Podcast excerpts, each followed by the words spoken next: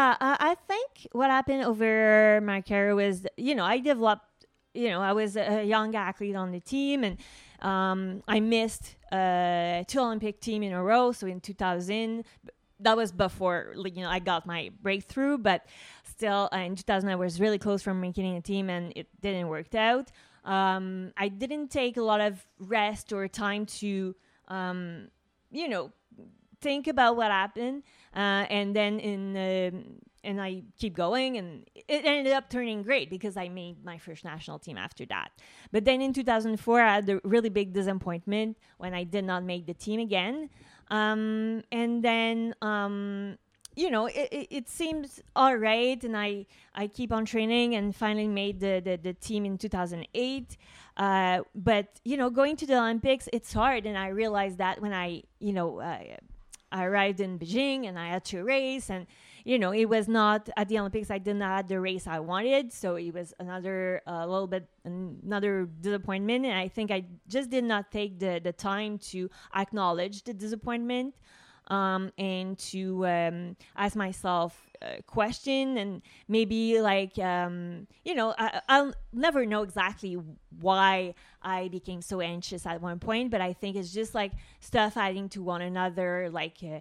i had a lot of pressure after beijing uh, from um, uh, my coach that you know saw that I could do something, but it did not happen at the Olympics. Uh, and you know, um, I decided to because of that situation, I was not comfortable. I decided to change coaches um, in 2010, but and I think it made me better a little bit. Um, but then after you know a year with that new coach, who was great by the way, and it helped me a lot, I realized that maybe I needed some uh, some help in some ways. So, um, you know,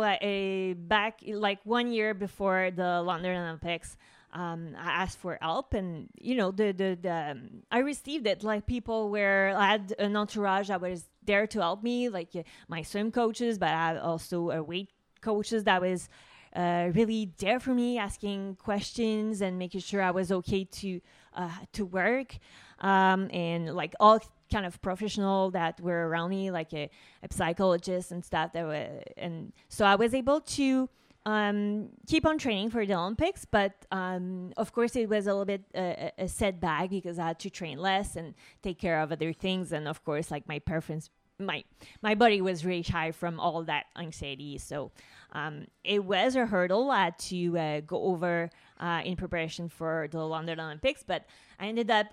you know, making it there, and uh, I had a great experience. Um, you know, I just had um, my goal in London was just to enjoy being there and feeling good, and I know that if I was able to feel good and not too anxious, you know, just it's normal to be stressed behind a block at the Olympics. But if and if I knew if I was able to um, feel that way, you know, just before my race at the Olympics, the biggest sports stage, um,